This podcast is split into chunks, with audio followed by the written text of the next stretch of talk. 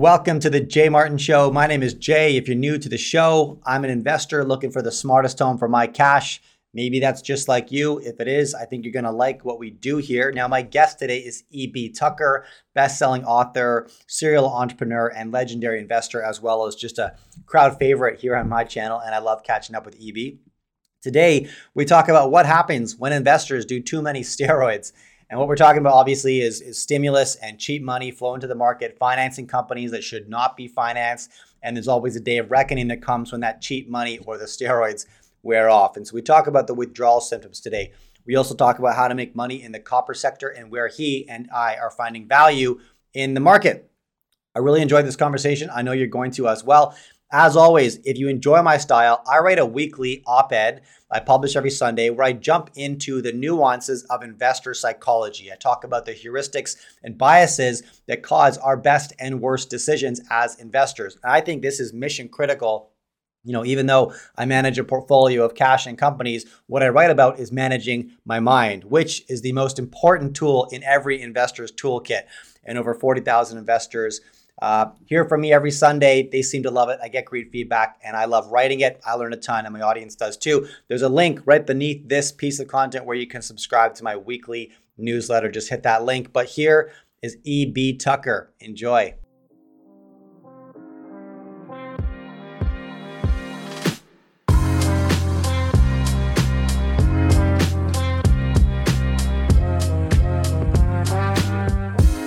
All right, here I am with EB Tucker. EB, it's great to see you. Thanks for coming back on the show. Thanks for having me.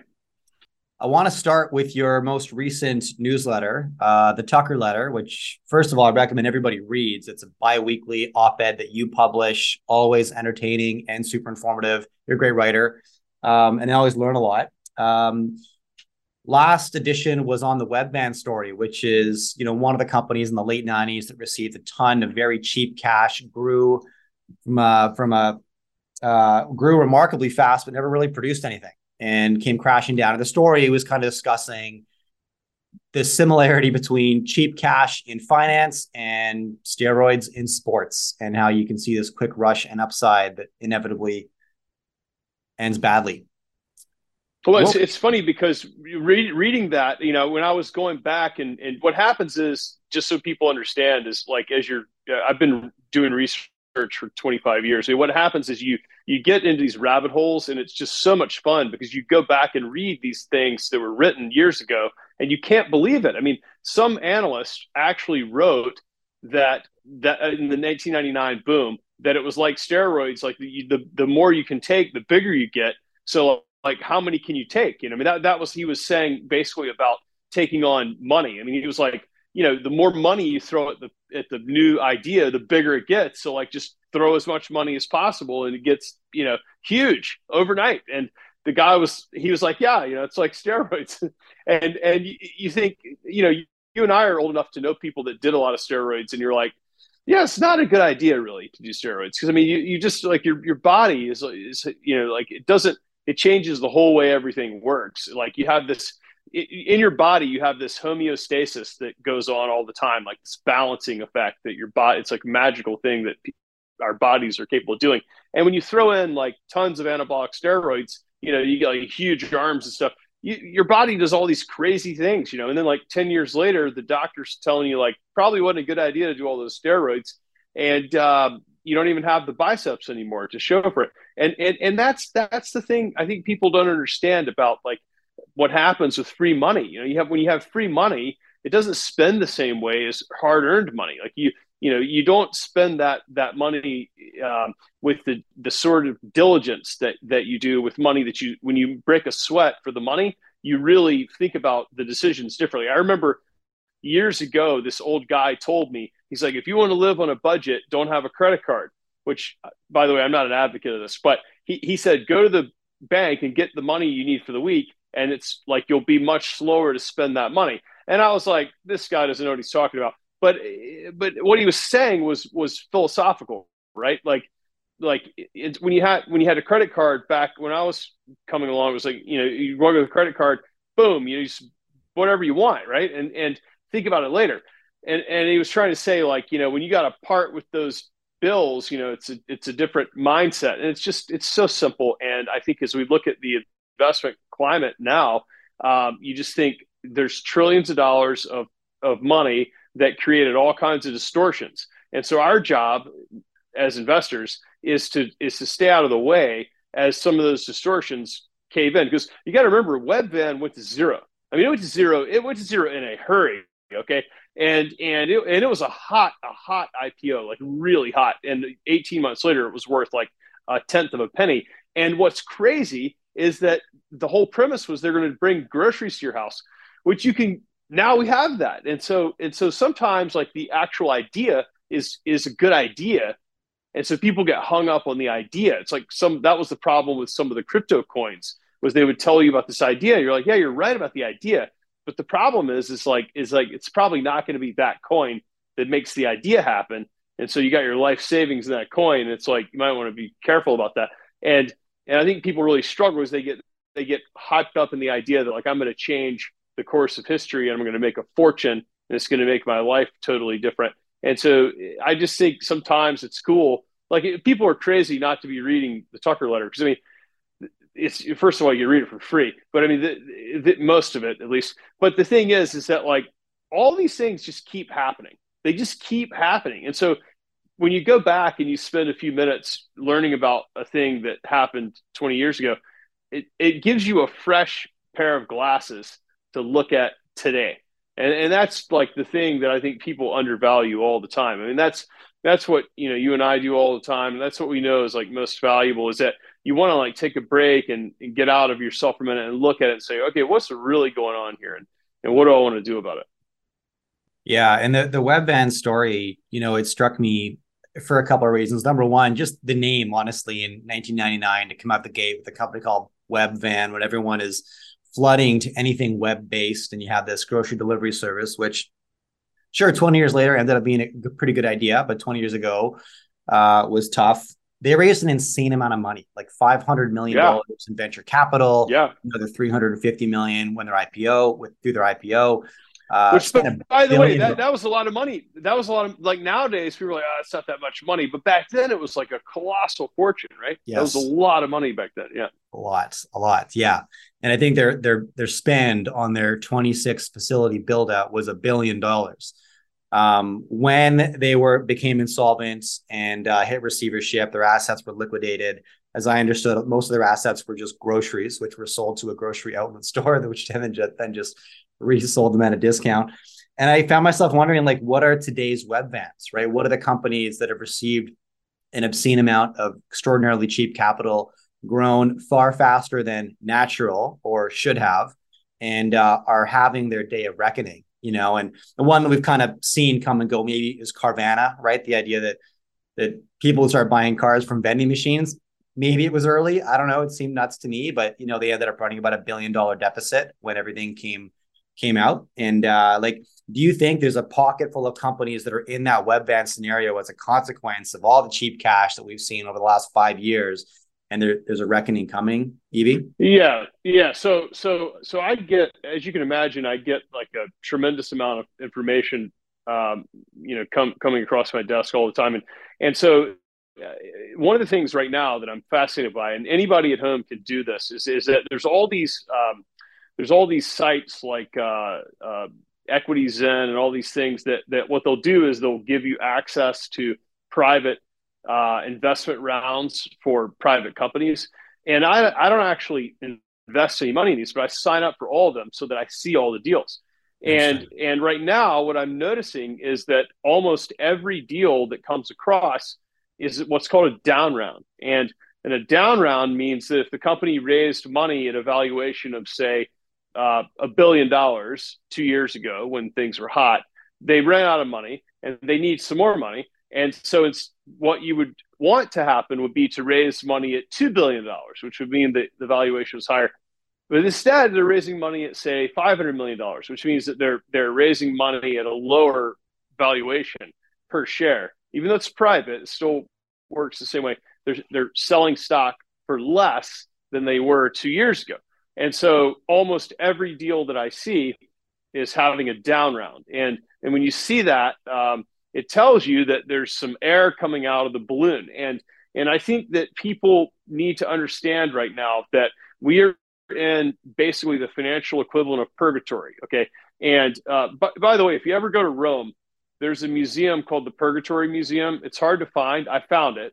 Uh, I, I'd seen it on, online and I had to go see this. It's a whole museum about purgatory. It's not very big and it's really amusing. Uh, but basically, the concept is you're in this kind of like waiting room between two different realities. And uh, we are in this purgatory period. And what that means is that the Fed, what the Fed is trying to do is they're trying to withdraw as much hot air from the system as they can without creating a problem. Now, a problem is is defined as people start freaking out and destabilize the system and insolvencies. And you, are seeing, think about it, what we've seen this year. We've seen banks go bust. We've seen uh, private equity firms right now are struggling badly.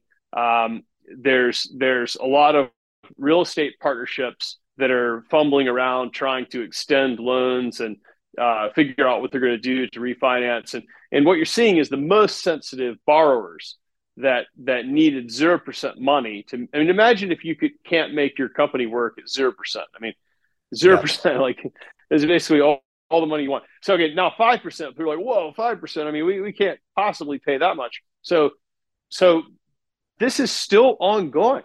And and people say, well, is the Fed going to raise? Is going to pause?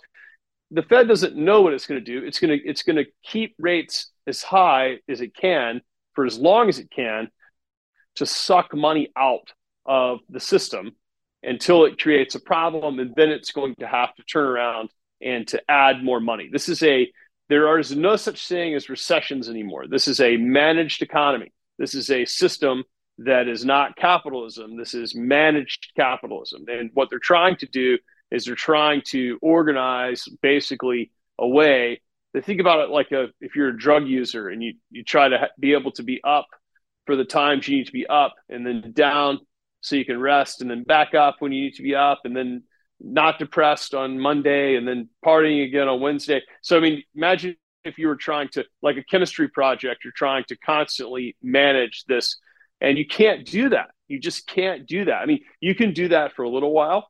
Um, you can do that for some period of time, but you can't do that for a long time because what happens is is that you you mess with the natural flow of things and you get you get outcomes that are not normal and they're right. strange. And so what that means is that like businesses that don't make any sense somehow you know end up somewhere really big and important and all these things and then businesses that you need you actually need them nobody wants to do them anymore because they they don't um, yeah they don't make any sense and so um, look we don't have to solve all these problems like sometimes people get they get way too wrapped up in like well the fed is immoral it's it's not really like that i mean it's it's just you, once you kind of back up a little bit and you just see like okay so what does that what does that mean? Well, well, I mean, look at the interest rates. Like like you know, if you loan the U.S. government money for ten years, you pay like three point seven eight or something is what is what they pay. You. And if you loan them money for four weeks, it's like five point three. So I mean, that's a total problem. I mean, that that that means that like they pay much more to borrow for four weeks than they do for ten years. And so uh, we don't we don't have to get into why that matters, but like whenever you see that, it means that things are like massively out of sync with with kind of what would be considered a balanced flow. Right. And so during during that time, the number one thing people watching this need to understand is it's not a good time to gamble. Okay, it is not a good time to gamble, and don't take it from me. Just ask yourself and your friends, how's your gambling going lately? and the answer is it's not going that great. So, like, you know, you, you and I keep track of all the Vancouver companies. Like, there's not a lot of like hot success in Vancouver. I mean, I recommend that anybody that with an attachment to the Canadian mining scene have a broker, right? Like, don't just don't just have like a discount broker, but like get yourself a broker. Now, the reason I have several brokers, and the reason I have them, and they're very expensive, by the way. They charge like huge commission, but they're very useful because you call them up and you're like, "How's it going?" You know, and they'll tell you how it's going, right? They'll they'll tell you like if something's hot or if so, if nothing's hot or they'll just they're they're like excited to talk to you, you know, because you pay them a lot of money, but they'll tell you what's going on, and and um, and I find that very useful. What they're telling me right now is that is that it's extremely dead, and uh, so my point is when the Fed is in this mode of pulling all this money out, you know, you you you you you don't. It's not. You could gamble on anything in 2020, 2021. Anything you gamble on, pretty much worked out. Yeah. And so right now, it's the it's the opposite. I mean, so in my in my letter, at the end of my letter, you know, we we, we run a portfolio, and uh, people hate the portfolio because there's only you know stocks that are up like 20% and they want to make like you know 2000% but um, it's just ridiculous because because uh, this is a marathon this is a, not a sprint this is a marathon and and yeah. if you can beat the index and you can you can have better than average returns with lower volatility that's all you got to do. I mean you're going to get super rich right? I mean you don't you know you you we're buying like there's several companies in this week's letter i'm writing at the end about several companies that we own are buying tremendous amounts of stock back. Like like like they're publishing you know every month that they're buying like half a percent of all the stock and that's a lot of stock right? I mean like it's a huge amount of stock. And what that means is that you have a slice of the pie and your slice is getting bigger and bigger because the company is making all this money and they're like, it make any sense to reinvest in the business or just buy the stock back? And nobody notices. I mean, nobody. I mean, this is like multi-billion dollar companies. I mean, nobody notices. People are just like, yeah, whatever. I want to. I want to gamble. I want to talk about Nvidia. You know, that's what I want to talk about. Yeah, yeah And yeah. um, and Nvidia is not bad. I mean, it's not. We we wrote about chips. We have some chip stocks in the portfolio, but I mean, but but uh, but it's too like myopic. It's it's too. Uh, Nvidia is a huge company now. I mean, it's just really really big, and uh, and so you know people people get fixated on these things that become very popular, and they miss the big picture. That like you got to buy companies that are making money and that are that are in an uptrend on the chart, and that are in industries that you think you're going to get better. And what that means, to get better, is it means that like the wind is at your back in the in the business. It means that you're going to be you're going to have an additional customer every day instead of be losing a customer every day, right? So, yeah. so that's that's what we do, and I, I just see people just hate it. I mean, they because they want they want action, they want action. But my suggestion is get your action somewhere else, and and don't bring your need for action into your money life because yeah, yeah. Uh, it gets super yeah. it's super complicated. Yeah.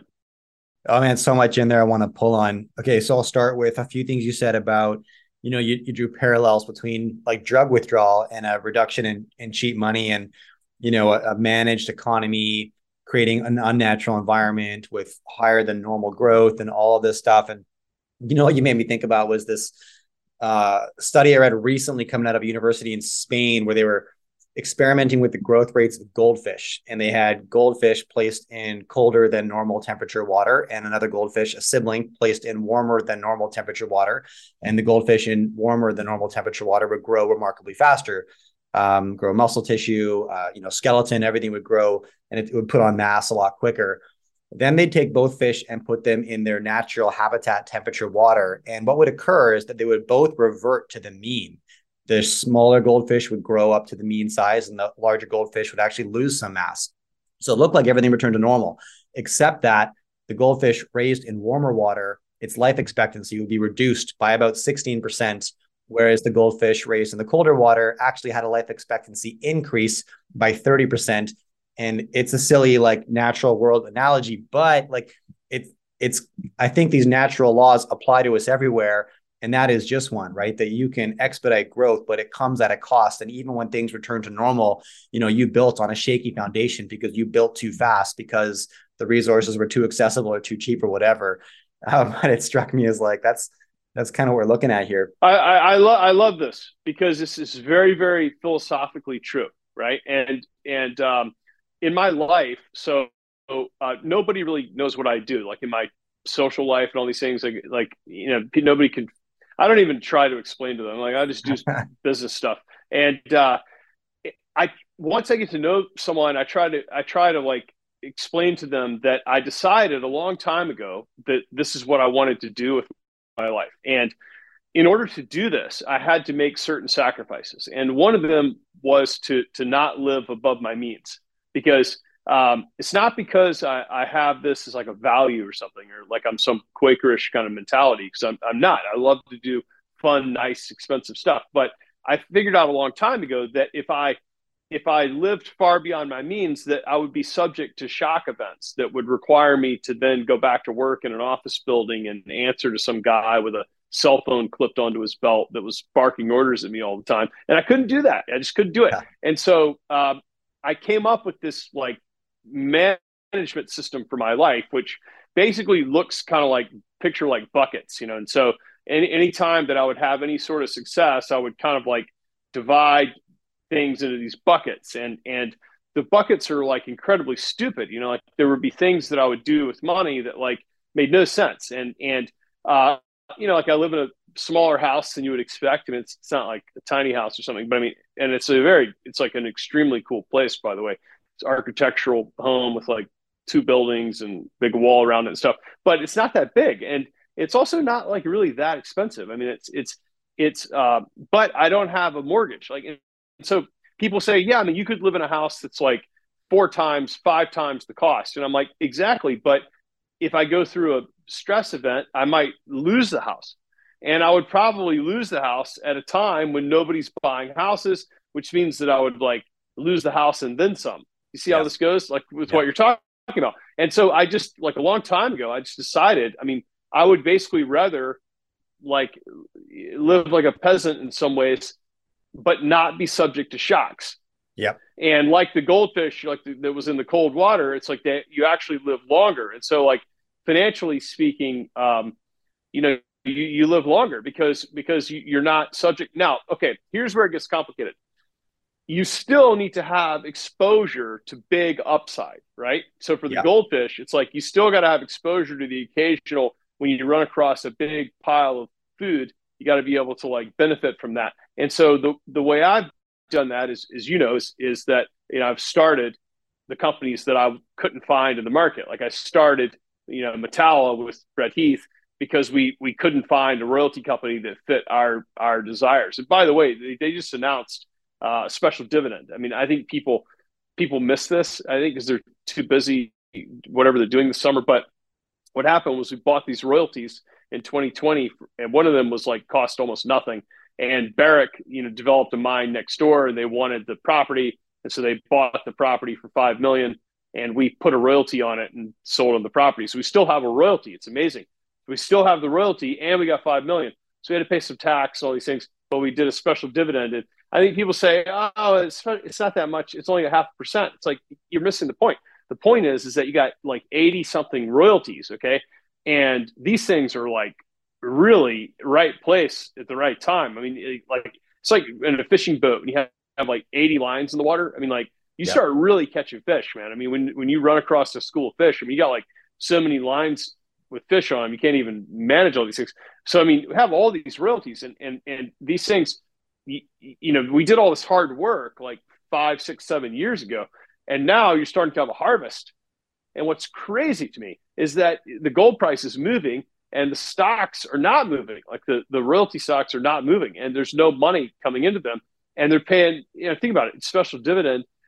I mean, it's like, it's, that's a, it's just a trend in the making. It's not, this is not just like an accident, like one thing. And I just think people, so you got to have these, you got to have this stuff. We, we did Nova royalty, the same thing with copper because there's not enough copper and everybody's like, well, you know, Nova came out and then went down. Yeah, but I mean, Nova's got you know almost two dozen assets and keeps getting deals done. And if anybody that's been reading the news realizes that there's something going on with Nova, you know, the, the company is is exploring its strategic uh, options at the moment, which I think kind of everybody can keep track of the news and understands what that means. But there's just copper royalties are super rare, and so my yeah. point is, I started that because I don't want to just buy like Hudbay or Freeport McMoRan or something like that to own copper.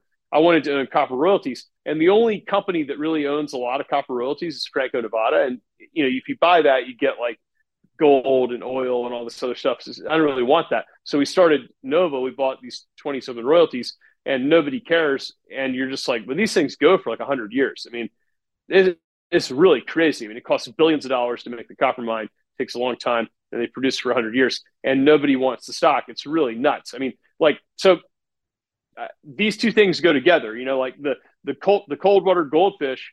If you can be the cold water goldfish and you could also stay exposed to upside at the same time, to me that is like perfect because that's what's gotten me here. You know, because everybody's always like, "Well, how, how did you? I, I, how did you?" Yeah, well, I hate to tell you, but I created this like cold water habitat for myself, and then I tried to get involved in upside when I could. It takes forever to do that, by the way. But right now, you know, we're in this environment where you can get the up, you can just buy the upside in the market. You just buy it right there. Nobody yeah. wants it. And so, and so it's just amazing to me because people, they, they demand some kind of like secret to get ahead.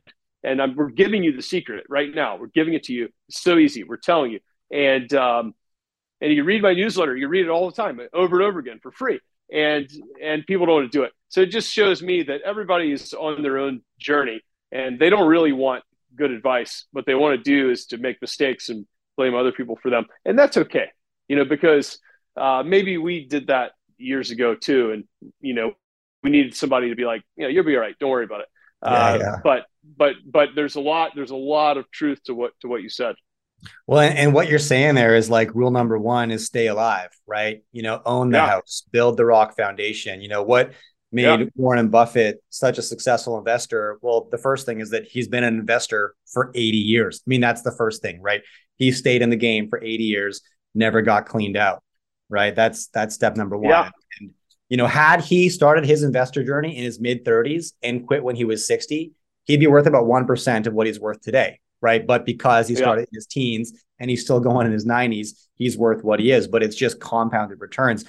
And you know, I'm the same. Like I, I keep, uh, I definitely keep my finger on the pulse in the speculative world. I, I love it, but it's the barbell approach. It's like rule number one is stay alive, make sure the foundation's tight, so that if things go really south over here, I'm going to be okay, right? And then I can go out there with courage, right? And and and chase down the high risk. Yeah, yeah, because you're not you're not you know, being like ultra conservative where you, you know, because there's, a, we all know those people that are like, I don't take any risk. And you're like, well, you're not ever to, you're not ever to advance. I mean, ultimately you have to take, you have to have exposure to wealth creation or else you're never going to get ahead. But I think you're, what you're saying is the problem is, is people confuse what those things are, you know, and they, they take risks that don't make any sense. I mean, they take, when the Vancouver market's super, super hot, you know, they're ready to take a risk on something that, that, doesn't make any sense. But then when the when nobody like when I phoned the broker and he's like nobody wants any of these stocks, and I and I created you know two of these stocks for myself. I'm like I, I nobody knows better than me what's in the the cooking, right? You know, it's amazing. So like yeah, I mean, you take the risk when you got to pay a fortune for it, or you're going to take the risk when you know they're basically giving it away? I mean, that, that's and that's the whole that's the whole the art of it, you know. And that's a, it's a lifetime journey because it's we've all made errors getting to this to this point. But people right now is a time to wake up and to say all right what's really going on here? Because um, if i can own that upside for 10 cents of the dollar i mean whoa that's you know that's yeah. the time to move. 100% okay so what i'm doing right now i'll share with you is i'm i'm looking at a handful of gold producers. They're mid tiers producing like 150 to 350,000 ounces per year with a, a path to half a million and a vision for a million the reason I'm I'm looking at those companies is because I can walk in with no competition right now, and uh, and nobody cares. They're great companies spitting out cash flow, um, and, and, nobody cares. Uh, where are you looking, EB? Like, what's catching your eye right now? Yeah, so so those companies you're talking about, you know, if they're if they're in good jurisdictions, they'll probably get bought.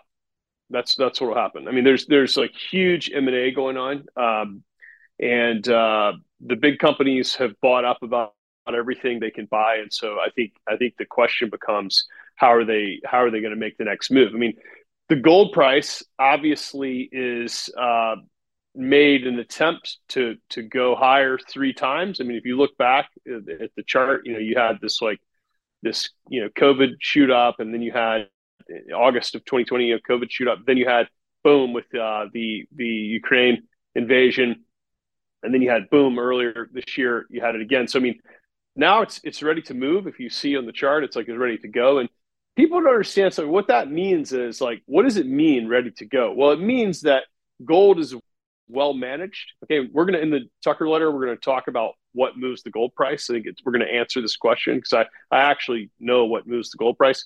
and uh, I'm to explain this, not this issue, but I got to talk about Japan for a few issues, but after that.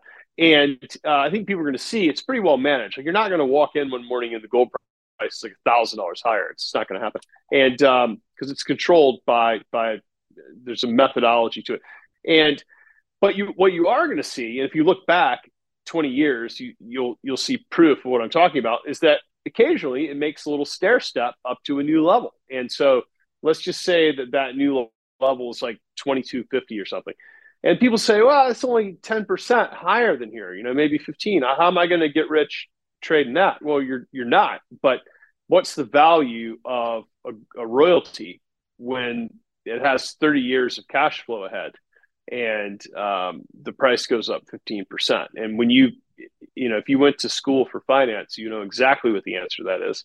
And the, the answer is, is worth a lot. So, um, so that that's really where my focuses uh, at this at this moment. That's where my money is. Uh, you know, I'm on the board of these companies. People can can see that, and I think that there's there's been a lot of consolidation. You know, there, has been maybe seven or eight small royalty companies bought uh, yeah. in the gold space. There's been more in the in the base metal space, and so that's playing out real time. And uh, I think people should uh, get a list of those companies and, and get like a, a a watch list, you know, because you can you can like sign up for these watch lists for the news and everything, and just and just sit and like you're fishing on the side of the creek, you know, and wait and watch because uh, uh, the news flow is crazy. I mean, it's it's you see and you see what's happening with copper, right? like Newmont, Newcrest, and, and Barrick ma- making a run at Quantum. And I mean, it's yeah. nuts, man. I mean, think yeah. think about Barrick putting that news out on Quantum. I mean, it's like what what is that about? You know, it's it's like a that's like a, a, a hostile swipe um, and it means that they're just hungry. I mean, Oz Minerals, like, there's been so many deals, you know, and there's and the copper situation is dire. I mean, there's just not enough. There's not enough copper. Well, that move is only going to happen one time. That's it. Right. It's only going to happen one time. That's it. It's it's that's one. It's a one shot deal. You know, it doesn't move and then come back and pick you up and then move again. You know, it's not, it's not like that. so, what do you want to own? Now, the reason I like royalties better than than the miners you're talking about. Well, I do think a lot of those miners are getting bought, which is pretty good because you because you get you know that that tends to be your biggest. That's the time you want to own those things. You know, is that you get pop, you get those little pops. Um, the reason I like them better is because the royalties I can hold for a long time. Like like right now, the royalty business from a stock standpoint is terrible. Like the, you can buy these stocks cheaper now than you could when they were acquiring all the royalties, which is crazy. But the thing is, is that if the market is tough for a long time, I can own these things and not have to worry, right? So uh, the reason why is because I've, I've already paid for the royalty. So basically, yeah. like with the mining business, I might have bad capital markets. I might have a mudslide. Uh, I might have uh, some expenses associated with like litigation or something, and and those things add up, and then I need money, and then I've got to issue a lot of shares to get it, or I got to do a rights offering, or things get really complicated. Whereas with the royalty business, um, people if they track the news with Nova, for example, you know they see a company can hunker down um, and and it can it can tighten itself up easily because its ongoing operations are really minimal. I mean, there's no you know talking like three or four employees or something, and uh, you know you, you rent like sublease an office space. I mean, it's nothing.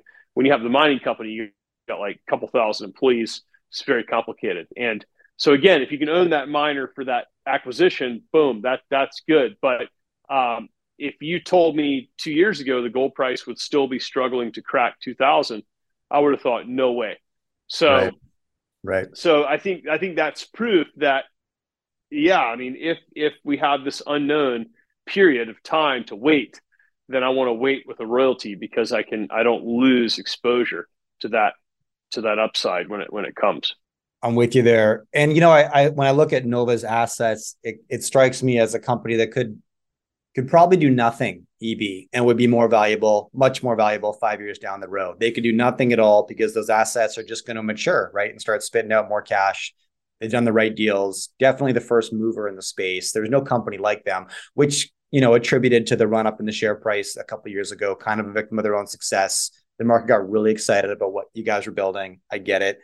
Um, and uh, and you can't build a second Nova can you? Because you can't get royalties on those mines twice, right? The deal yeah, that people are people, yeah, it's people are crazy with copper. I mean, it's like there's just not there's a lot of gold royalties. Like, I mean, there's a lot of gold royalties out there. I mean, you can find small mines and little little royalties here and there, and um, yeah.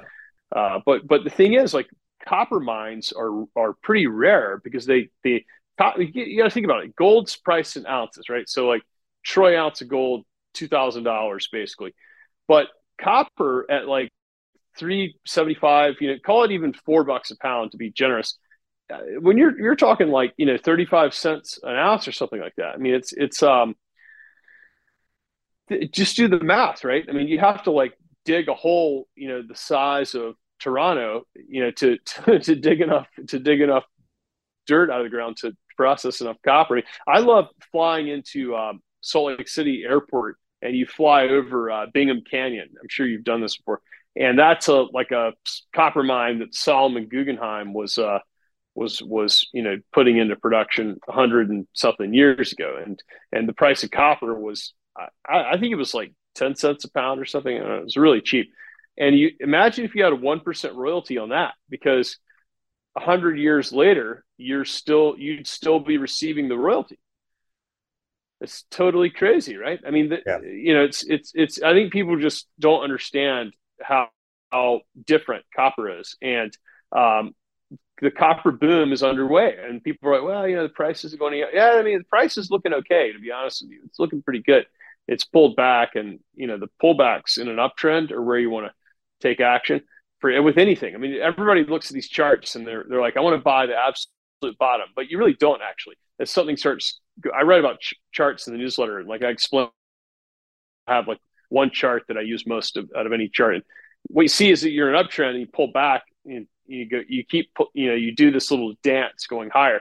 So every time you pull back, everybody's like doesn't trust the rally, but that's like the time to to make a move because you know you get a chance to jump on before the next up and it's like we're talking about big stocks here you know and like like we're not talking about like tiny stocks but but uh, uptrend is an uptrend and when something's in an uptrend you know you, it's really good to you just get involved in the trend and um, you just look at these it's been so long since commodities have have really attracted a lot of money it's been yeah. so long. It's just so long. I mean, if you and if you take like shale oil out of the equation, you know, it's it's it really puts a spotlight on how how long it's been since you had a real commodities rally, and uh, and agriculture really doesn't count because um, there's been a lot of genetic modification that's created um, efficiencies in agriculture, right? And that sure. really hasn't happened with with mining. Yeah, because no it hasn't. Mining is still is still pretty crude, and so um, you haven't had those benefits, and you just some of the copper mines that are producing have been producing for 100 years, and you haven't replaced them with new ones. And to me, that's just like one of those flashing lights. That's like you know, this is a problem waiting to happen, and you want to own it before everybody realizes it's a problem. And uh, for me, royalties have been the way to do it. I mean, other people have had success doing it other ways, but yeah. um, I, li- I like the royalties. You know, there's one piece of news in the copper market that I'm trying to understand better and, and get the significance of, but I don't know if you've been following the, the KoBold story. So it's this is like the newest unicorn out of the Silicon Valley. It's a company backed by Bezos, Branson, Bill Gates, Marc Andreessen, Ben Horowitz, valued at a billion dollars now. And um, their mission is to create a Google Maps of the Earth's crust. And what they're doing is they've partnered with Rio Tinto and BHP. They're investing in copper, cobalt, nickel, and lithium around the world. And you know, it's not lost on me what they're seeing, right? This is the Silicon Valley Titans seeing exactly what you're just talking about that the supply constraints are super, super real. Um, and if they can tie up supply of those, specifically those energy metals, right, now is the time to do it. Um, they've yeah. been very public about them. They have no intention of becoming a mining company, uh, hence their relationships with Rio and BHP. But they're deploying a ton of capital, and they just put 150 million into a copper project in Zambia. Uh, but they're shopping for assets right now, and you know yeah. that's that's I, I don't know how significant this is yet, but it strikes me as is very significant that there's a a new unicorn out of Silicon Valley that's looking at um, and you know they're they're bringing their own AI tech to expedite the expiration process because as you mentioned, right, it's kind of been the same for many many years, like a hundred years. We've been just spinning drills into the earth. We can probably do it better, um, much longer than that actually. Like in ancient China, there's documents of similar drilling processes to find salt brine. It's like nothing's changed in a couple thousand years. Um, but uh, I think it could be really really monumental if mineral exploration gets attacked by you know, Silicon Valley billionaire innovation. Wait and see, I suppose. But in the meantime, looking to tie up assets.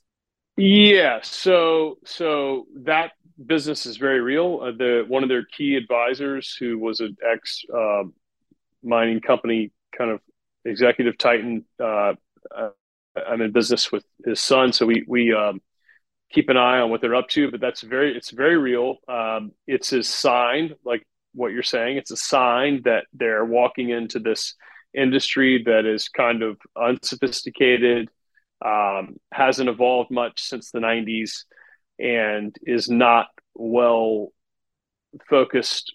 You know, when it comes to like traditional capital, I mean, there's no there's no analyst that I know of in New York that does a really good job of covering. You know, and you think about that in the context of of what they do with other industries. Uh, and so they see an opportunity, and I think they're wise. I think I think that that probably they'll be successful, and um, and I think that maybe once they figure out, like Pierre Lassonde always says, the the place to find the next gold mine is next to the other gold mine, or something like that. I mean, it's like the, the highest probability place to find the next mine is next to the other mine.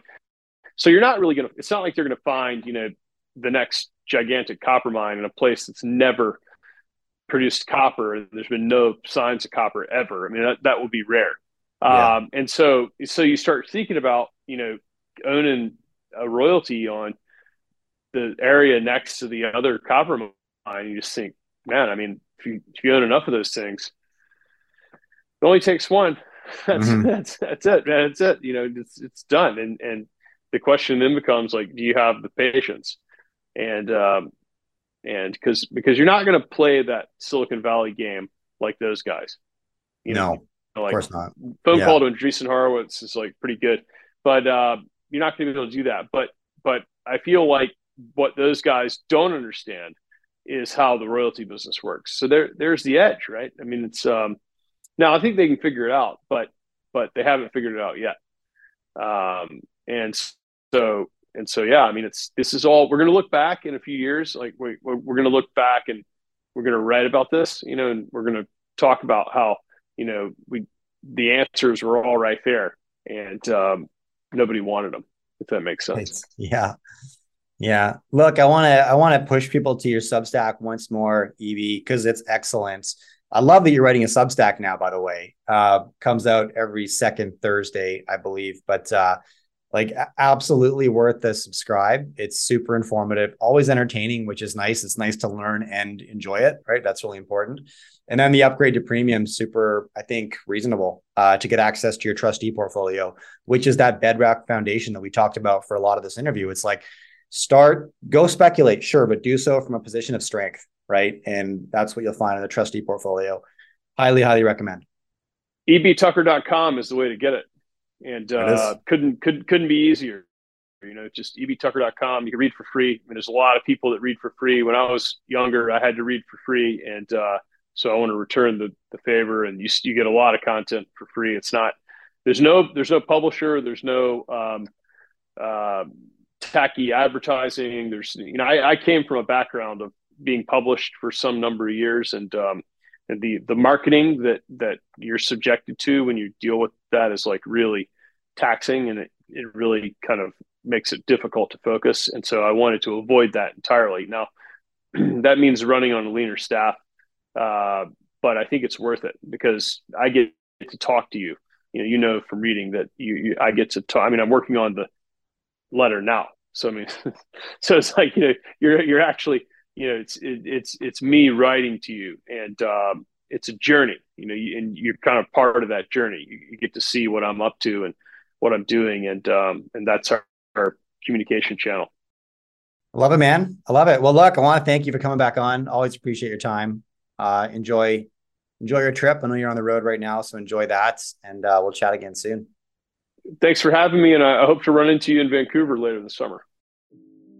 If you enjoy my content, do me a favor follow or subscribe to this podcast. Drop me a rating and a review and share this with a friend. All of these things allow me to get bigger and better guests on the show. Now you can catch me all over social media at jmartinbc. Thanks for tuning in.